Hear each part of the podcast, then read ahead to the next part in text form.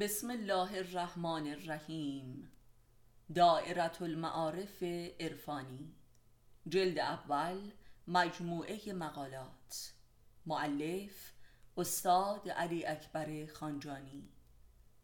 فصل اول فلسفه آدم و هوا خودشناسی جنسی. درد دل یک زن. طرح یک نامه. آقای دکتر. همه مقالات شما درباره زن و مسئله خانهداری و اشتغال زن را خوانده و عقلا تصدیق می کنم.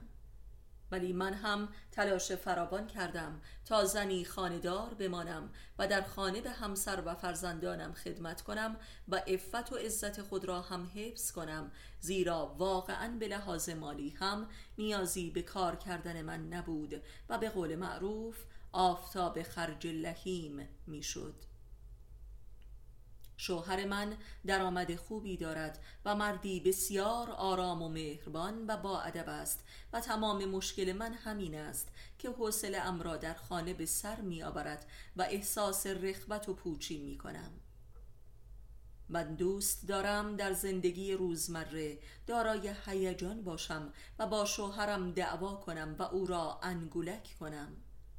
فحش بدهم قهر کنم و او هم با من چنین باشد و آخر شب دوباره صلح کنیم ولی هرچه می کنم نمی توانم او را تحریک و عصبانی کنم و به فحاشی و قهر و تشنج بکشانم و لذا خودم در درونم متشنج می شوم.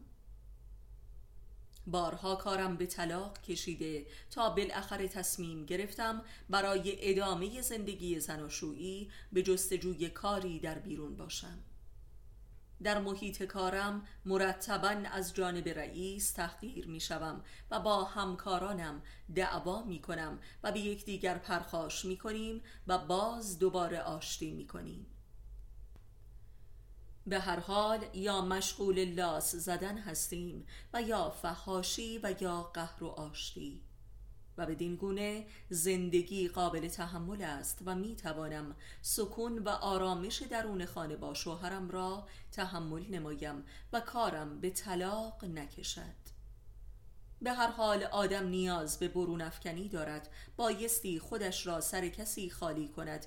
این یک واقعیت است که با نظریات شما جور در نمی آید و عملی نیست. نظر شما چیست؟ پاسخ ما من هم با شما موافقم. هر کسی لایق زندگی خیش است.